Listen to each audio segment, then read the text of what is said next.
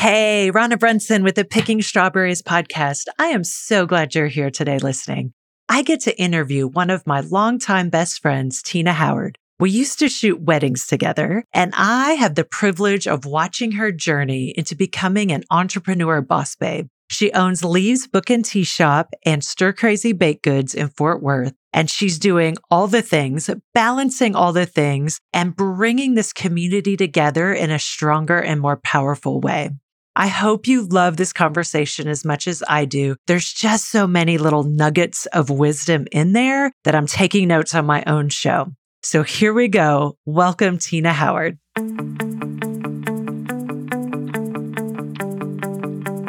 Thanks for listening to the show. I'm absolutely thrilled that you're here. If you're looking for a community who's searching for the beauty in every day, having authentic conversations about how we can give back and make this a better place. I encourage you to subscribe to Picking Strawberries. Join me and my guests as we're talking about real things, real life, and how we can take the positive and make us better and all the people around us shine brighter.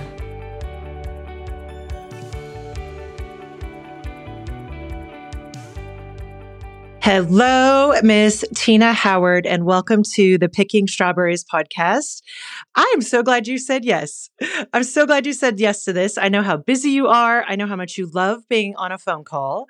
So I can't wait to have this conversation. One of my best friends, we have been, I guess I was pregnant with Joseph. So 16 years. Yeah, a really long time. 16 years. And we've even worked together, which we'll get to that and talk about that in the timeline. So thank you for being here. You own two businesses, Leaves Book and Tea Shop and Stir Crazy Bakery.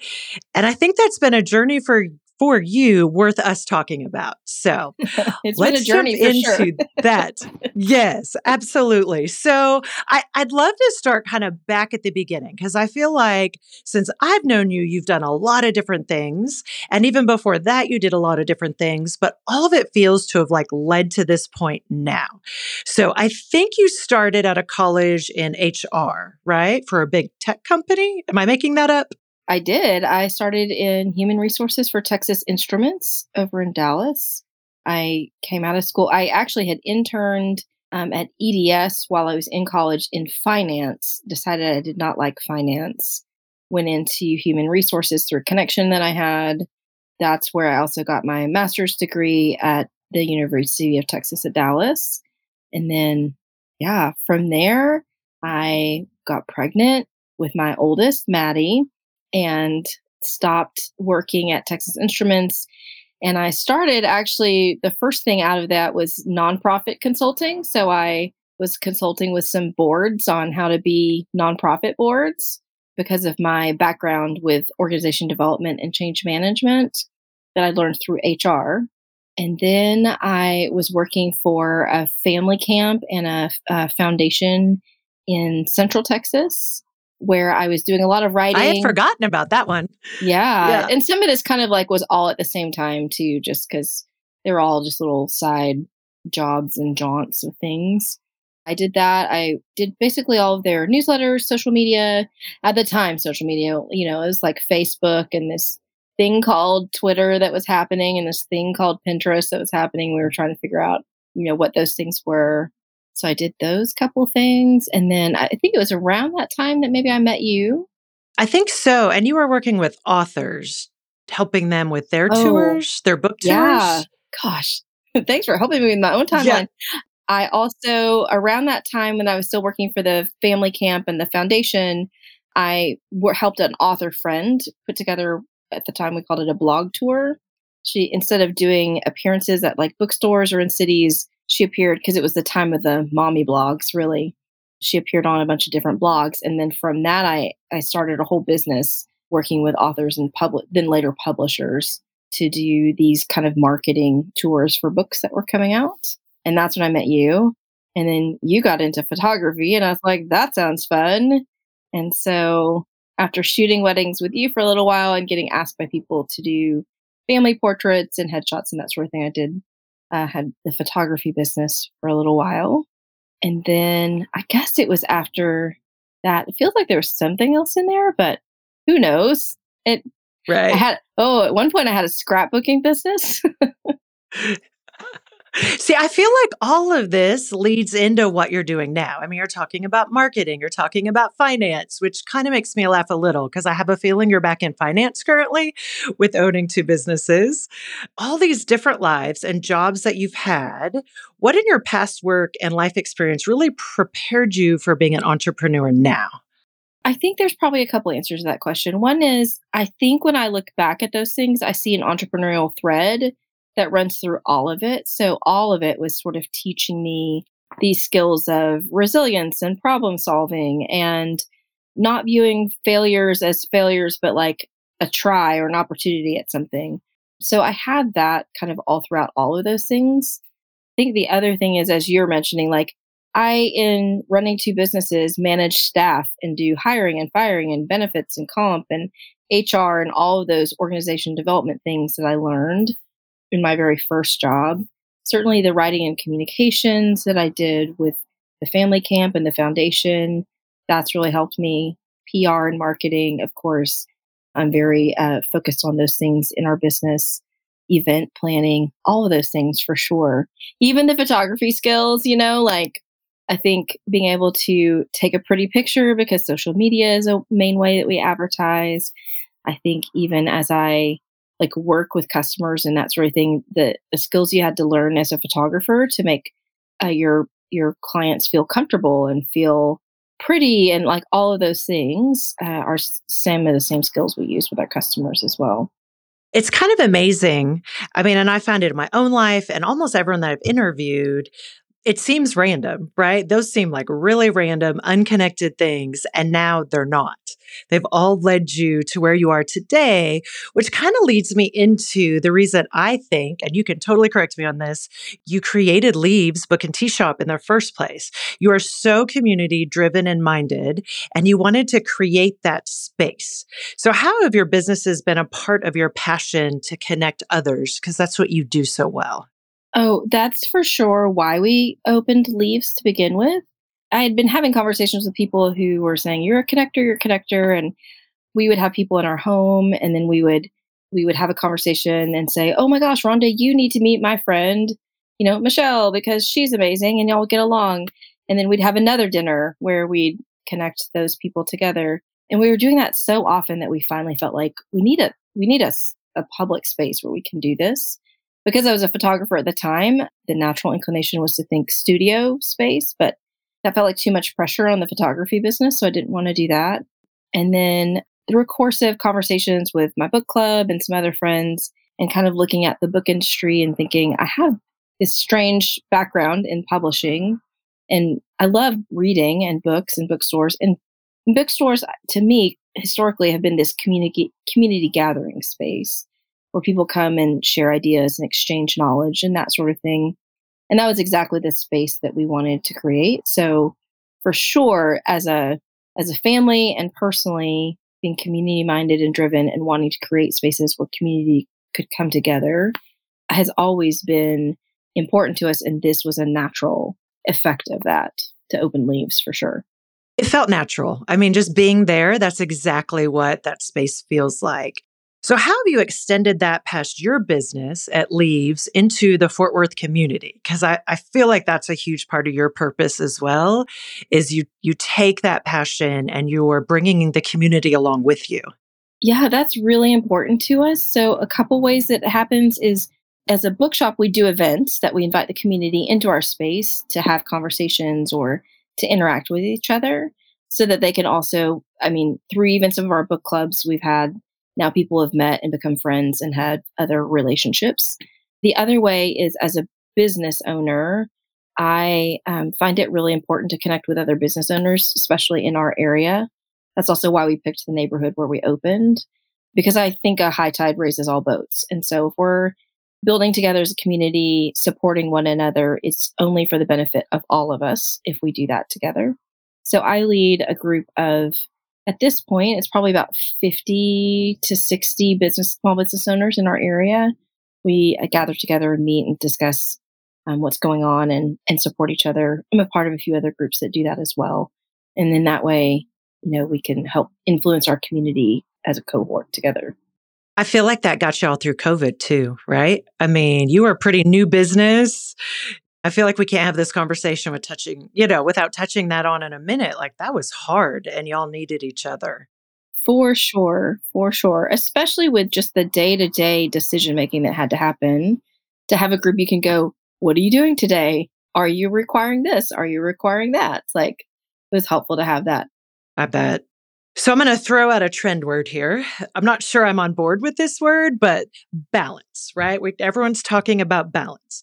So you have two daughters, a husband, a whole lot of friends, associates, staff, and two businesses. Talk to me, Tina Howard, about balance. um, my favorite thing to say when people talk about like work life balance is that there is no such thing as work life balance. Not in the sense of like if you picture those old scales where you put like work on one side and life on the other and they're supposed to like equal out. No such thing as that. I read a book a really long time ago that talked about every day you prioritize what's important and sometimes that's my family. So sometimes my girls have activities and I need to be there for them all day long. And that means I'm not paying attention to the businesses or other things.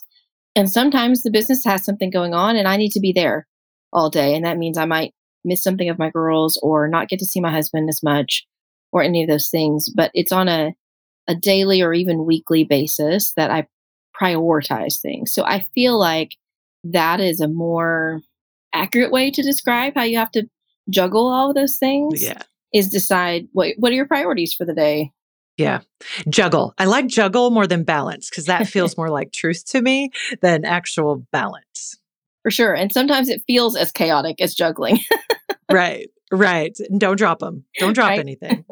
Right. Yeah. And don't set them on fire. yeah. But I think giving yourself the freedom, sorry, I think giving yourself the freedom yeah, yeah. to also say, like, sometimes this is what's required of me and it requires a sacrifice someplace else. And that doesn't mean that my life is like in a terrible imbalance or is wrongly oriented. I think you have to realize for you personally and for your family, what does that look like and where are the trade offs and make those versus yeah. trying to keep everything equal. Oh, I like that. What do you wish you would have known before opening leaves five years ago? Gosh, pick one. I'm, pick I'm one. sure there's a hundred things. I'm also really glad I didn't know a whole lot of things because who knows what I would have decided to do. One lesson that's stood out to me recently is realizing when you're the head of your business or when you're on, you know, at the top of what you're doing, it's lonely at the top, right? Like, so realizing when it comes to running your own business, as supportive as my friends are, the ones who don't run businesses don't really fully understand the pressure and the stress of doing that.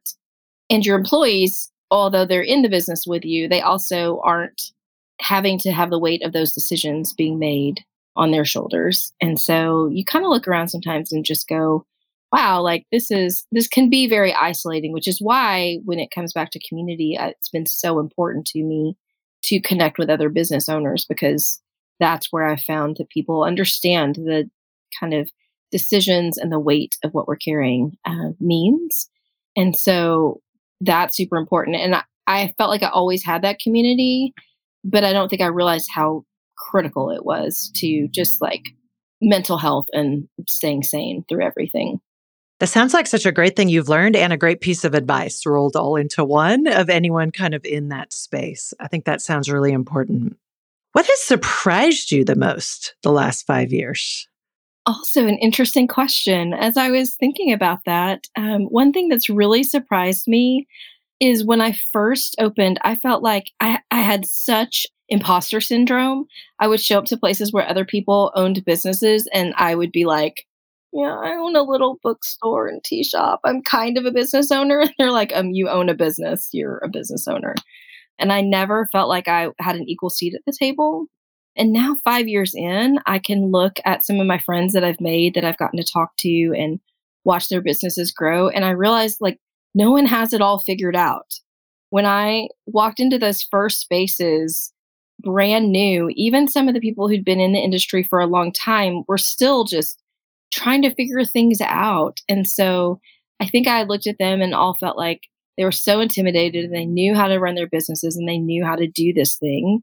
And we're all just, you know, as we go along, new problem comes up, solving the problem, new issue comes up, trying to address it. And so I, I don't feel quite as intimidated by that. And that was super surprising to hear. Yeah. I can imagine. And what a better place to be. And I think even when we were photographers, I feel like for both of us, it took about five years for right? us to say, "Oh, we're perf- we're photographers." That imposter syndrome is real and hard in any industry. It is. I yeah, for sure remember that with photography, thinking like, yeah. I mean, I shoot some pictures, but right. I mean, I show up at weddings. Okay, we showed up at weddings, it, right? Totally, like, a lot of weddings. Yeah, a lot of weddings, but it, I feel like for me, it took at least five years to say I'm a photographer and to own that. And now you're a business owner with two businesses, right? And owning that. That's a yeah. pretty great space. Yeah. I was someplace recently and someone was like, oh my gosh, you own leaves. I've been meaning to like reach out and meet you. And I was like, wait, you know who I Wait, what? You've grown right. leaves? That's so strange to That's me. It so cool. Takes me off guard sometimes. Yeah. So leading your staff, you know, other humans, right? It takes a lot of intentionality. How do you keep yourself in a grounded and a healthy place so you can bring out the best in them? I think that is a great thing to consider because I feel very fortunate to know people like you specifically, like, you know, our friend Christine, who are also very intentional about staying healthy, processing through things, being present. I learned so much from people like like you guys about how to be a human and how to be intentional and to, you know, walk out these experiences that we get thrown at. And so I think because I've come up with that as I've grown in the business, that is what has helped me stay grounded is to have friends who are also in whatever it is that they're doing, business owners or not, who are trying to figure out how do I be my authentic, truest self at the best of my ability? And how do I embrace the journey that I'm on. And because I really try to surround my core group of people as those types of people, then it lets them pour into me and teach me things that then I can go back out and hopefully pour out to my staff and other people that I interact with. Man, I feel that because you're when you're with someone who's like going through the process, like really trying to be authentic, really trying to be the best that they can be. Like it makes you stop and think about yourself and your process, even if you don't have anything at the time. Right. It's just so inspiring to watch people in those places. And I'm like you, I try to put as many people of those around me that are in just on that journey, right? On that journey yeah. to authenticity. Because if I see you doing the hard work, but then also I can see the growth, which, you know, it's so such a privilege to get to see that in your friends then it makes me go like, okay, I can do the hard work too. Yeah. And yeah. I know someone who's been there who's been doing the hard work. And I also see the results of what that looks like. So, what has been the biggest lesson you have learned as an entrepreneur? I feel like I'm kind of starting to sound like a broken record, but I think it's that we need each other. I can't walk the entrepreneur life without like my inner circle of friends that help me stay grounded, without my other fellow business owners that help me make those decisions and talk through things and just share the load of like, oh my gosh, we have this responsibility for staff and our customers. I, I don't know how anyone would do this by themselves. It would be lonely and scary and sad to me. And so I keep going back to community is such a core a core value for me and I see it the necessity of it every day. Well, and that's the whole that's Leaves, right? That's stir crazy. Yeah. It all fits in. So when you look out at our broken, amazing, hectic, just incredible world, what do you see as beautiful from your perspective? Community is one, but since I've talked about that for like half an hour, I'll just say, okay, everybody knows I like community and that's important to me. And I think that's beautiful. I think it's beautiful when I see something that's hard that happens in a community. You see the, you know, community members rally together and support one another and love one another, even in the times that we felt kind of divided on a lot of other things. The other thing to me that stands out is these tiny moments that we get to have or witness between people being human with one another. So, for example, when I first came onto the bakery, I interviewed all of my staff just to get to know them and just asked them, like, what do you love about being here? And they're like, part of what we love is that, you know, we get to be a part of people's lives in, in a bakery, right? Because you're baking birthday cakes and anniversary cakes and wedding cakes and doing things that are parts of celebrations and those sorts of things. And they all cited this one grandpa who comes in every week with his granddaughter to get a treat and they sit at the table and they have a good time and they've gotten to know the staff and they leave and she thanks them and, and they've seen her grow from like three years old until now where she's i think like seven. And so to me when you get to witness those moments and and gosh when you even get the privilege to be some small part like a cupcake in that moment like that is such a beautiful tender thing that is just amazing to get to witness Oh, I love that story. I've never heard that story. I, I know it's I so sweet, that. and I like after I heard it three times, I was like, "Oh my gosh, you guys! Like, yeah. you're all saying the same little family unit that is affecting you, and that is amazing that we get to be a part of that." Yeah. So, what advice would you give to someone who finds himself in that space of starting a business and becoming an entrepreneur? Run. No, I'm just kidding. I knew. I knew Don't do it. No. Um, for those of us who I think have that entrepreneurial spirit, and I feel like you know this and you definitely experience it in your in your home, we can't help but want to to engage in that. And there's you would no cause ruckus. It. Yes. Yes, you would cause ruckus without it. Yes, we I would be well. much more. There's a line in the book uh, "Where'd You Go, Bernadette," where she talks about being an artist, and she's like if i if i'm not creating then i become a menace to society.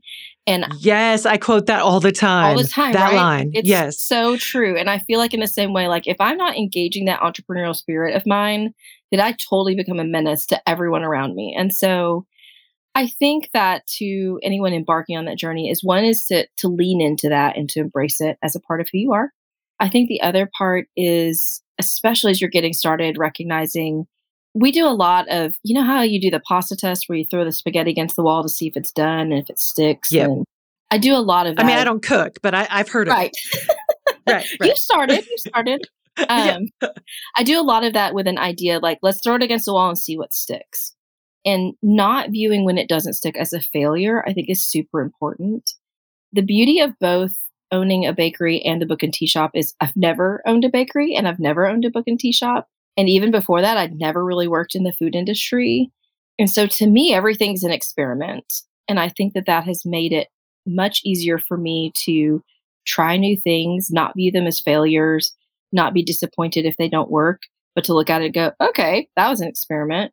What do we need to either tweak to make it better or that just didn't work and we need to move on to a new idea? So I tell a lot of entrepreneurs, like, I would hold that very loosely as far as like try something new, see what sticks. If it doesn't, recalibrate or just move on from that. But don't feel like, oh my gosh, such a failure because it didn't work. Uh, fantastic advice. Okay. Are you ready to close it out? I like to do kind of a rapid fire questions. A couple of these feel a little loaded for you, especially the first one, because you own a book and tea shop. Ah. I know. How do you pick one? I mean, I, I mean, you get some wiggle room if you need more than one, but what I, I, feel like this is going to be recorded forever here. What Tina Howard, owner of Leaves Book and Tea Shop, is your favorite book? See, and this is like who's your favorite kid? I don't have a favorite kid, and I these extreme questions. But I will tell you um, a book that I read recently that I really like, really made an impression is called Unoffendable: How Just One Change Can Make All of Life Better.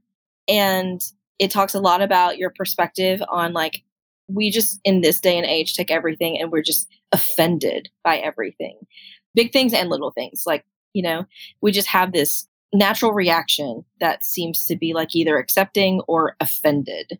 And it talks about like changing your expectations and changing where your values lie and not allowing everything to be so offensive to you um, in a way that like affects you.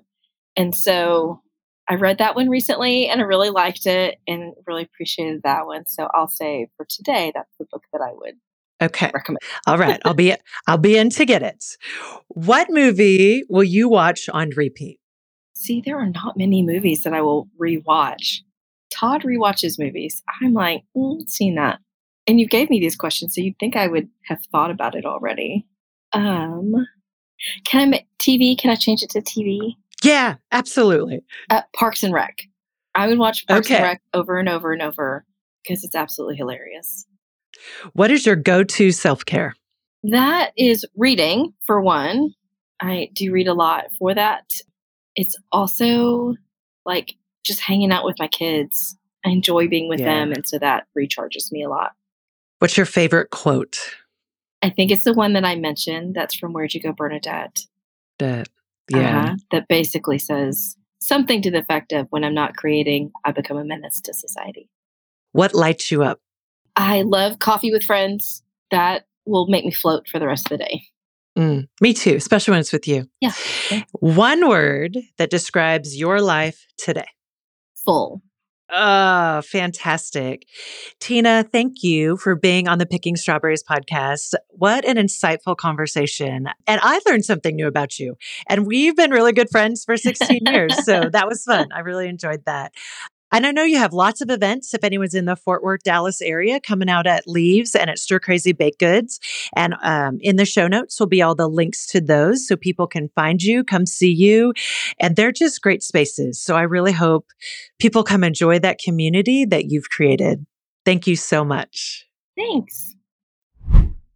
Okay, that was fun. After 16 years of being friends with Tina, I even learned some new things about her. If you know someone who needs that sense of community, who wants to see the beauty in every day, I ask you to please share this podcast. When we spread that light, when we put love on the grid, we're making the whole world around us shine brighter.